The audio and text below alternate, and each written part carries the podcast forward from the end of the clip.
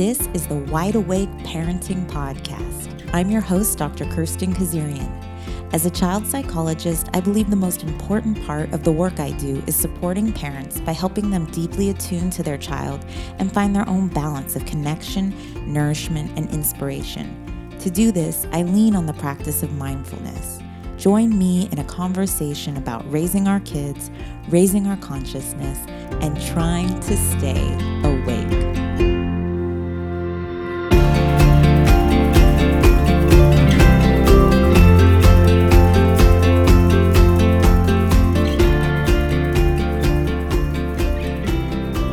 Welcome to episode 15. Today, we're looking at how mindfulness skills benefit your adolescent However, I encourage almost everyone with kids to listen, no matter what their age, as eventually all our small children will be adolescents. And neurological research now shows an extended biological adolescence from what we previously thought, lasting into the mid 20s.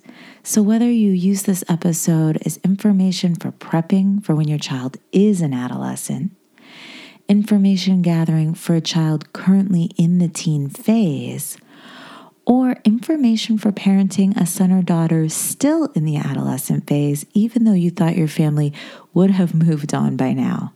I think this episode can benefit your parenting. I'm really excited about this show because teaching mindfulness skills to adolescents is how I was introduced to mindfulness.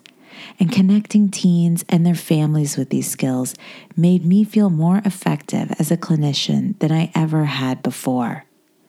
Watching adolescents and their exhausted parents wholeheartedly embrace these skills made it so easy for me to do the same. Similar to most of the topics on our show, there is so much here. This could be a semester course. So we'll continue to add to this conversation. For today, we're going to look at how mindfulness skill building supports four of the most important social and emotional developmental tasks for adolescents identity formation, success in relationships, reaching goals, and managing self care. We're also going to touch on why, as the parent of an adolescent, you very much need mindfulness skills as well. So, one of the biggest developmental tasks for a teenager is identity formation. They're figuring out who they are in relation to the rest of the world. Mindfulness helps us see our external and internal worlds more clearly. This helps adolescents to better understand their values, which helps inform their character. They're experimenting by behaving a little differently in each situation testing boundaries, and wearing different hats. They're figuring out who am I in my family, my friend group, my school, and my society. We delve into the question, Who am I? more than once in our lifetime, and the answer changes.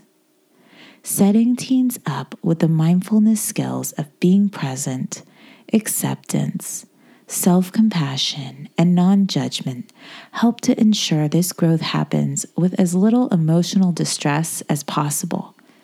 It can be a bumpy road for some, and if that's the case, these mindfulness skills act as tools for self care through the process. Another task is learning to create and maintain relationships.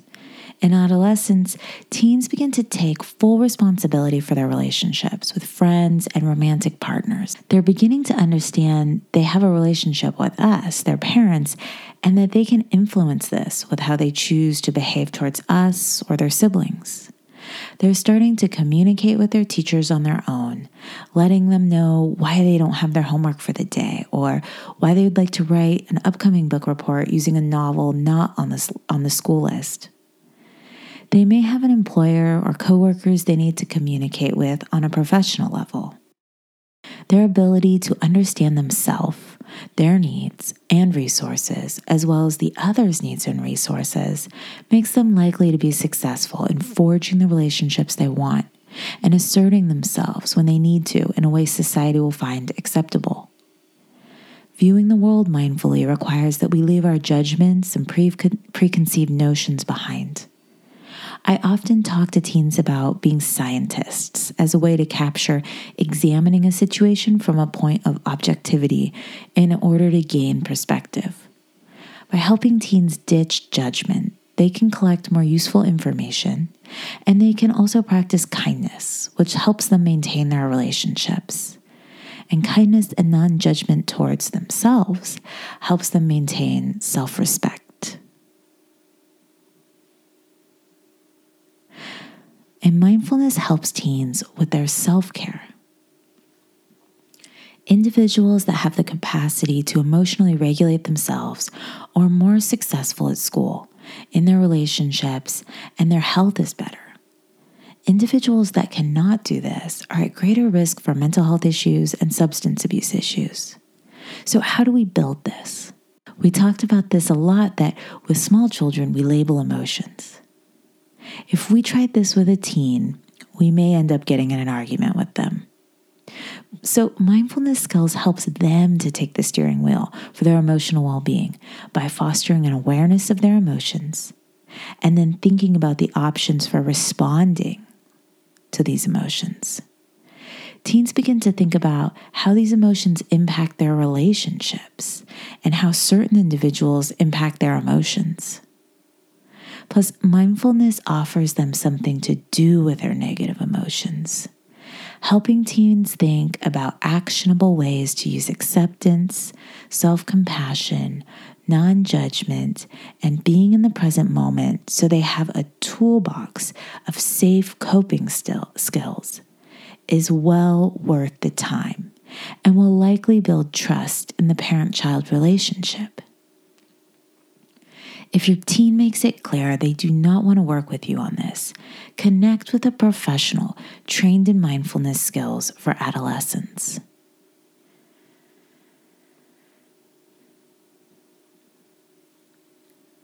And mindfulness helps teens to reach their goals. When we know who we are, we have a grasp of what it is that motivates us we're not being just pushed down the path by everything we bump into. We're actually steering our own ship. And this is why we see that when adolescents are able to move through the developmental stage of identity forma- formation we just mentioned, they're more prepared to set and reach their goals. When they have their social and emotional skills honed to manage their personal and professional relationships, they're able to get the support they need to move their own plans forward. And when teens have their self care skills in place, they're not going to be easily thrown off course. Their mindfulness skills not only serve them in caring for their psychological well being, it helps them sustain on their path towards goal achievement.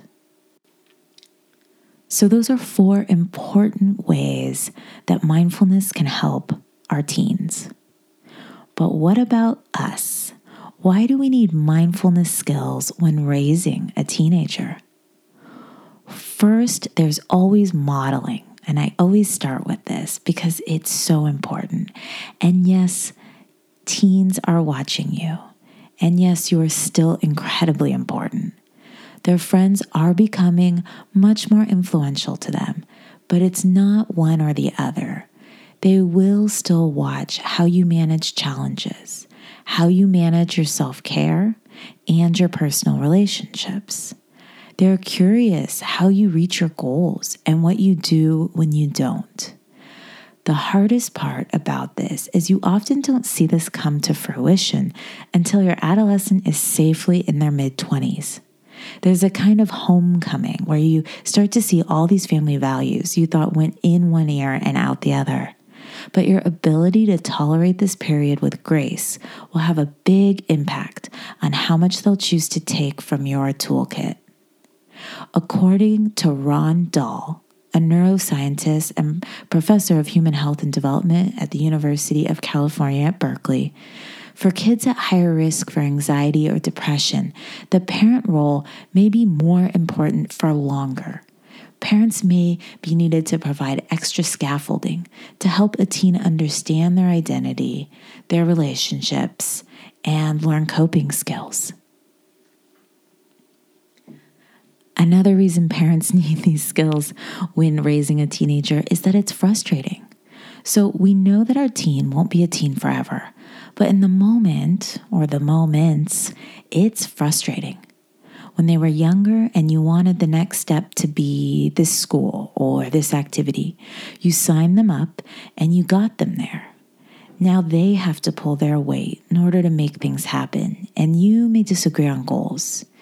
You may feel the pressure of the future while they seem completely unaware. However, they're painfully aware, but they just may be so overwhelmed that they're not sure what to do about it. You may feel that in order to get them where they need to be, you now have your plate and theirs to adult sized plates of responsibility. There are so many resources for families going through this mental health support, skills group, a great tutoring program, a coach, or a teacher that miraculously speaks your child's language and inspires them. But for now, you do have your mindfulness practice. Practice your self compassion so you can thrive in your own life during this time period, and so you can offer them as much compassion as you can muster. And the last reason is that it is scary raising a teenager. The teenage brain is primed to seek and have new experiences, which can bring about risk taking behavior and you're likely at odds with your teen here as parents tend to be risk adverse with their children in mind. The whole relationship can become themed with attempts to control and keep safe, curfews, driving rules, alarms, and tracking for you to learn how to use and for them to learn how to get around. You just want to go to sleep at a time they seem to be wide awake and ready to go. Mindfulness helps us know when to take action how to understand what's happening more clearly, and to ensure our actions follow our parenting intentions. Acceptance is not passive. It may help you adjust to who your child's becoming, but it can also help you see their choices more realistically, giving you the ability to offer help in a calm way they're more likely able to receive. All right, you guys, that is our episode.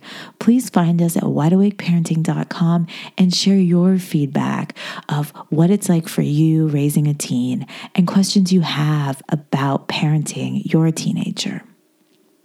If you would like to find the show notes, you can find them on our website by going to show notes and then selecting episode 15 please share this episode with anyone who might find it useful and share your feedback with us by rating this program on iTunes. This helps other parents looking for our resources find us. I'm Dr. Kirsten Kazarian, and until we meet again, be gentle with yourself, courageous on your path, and let's help each other try to stay awake.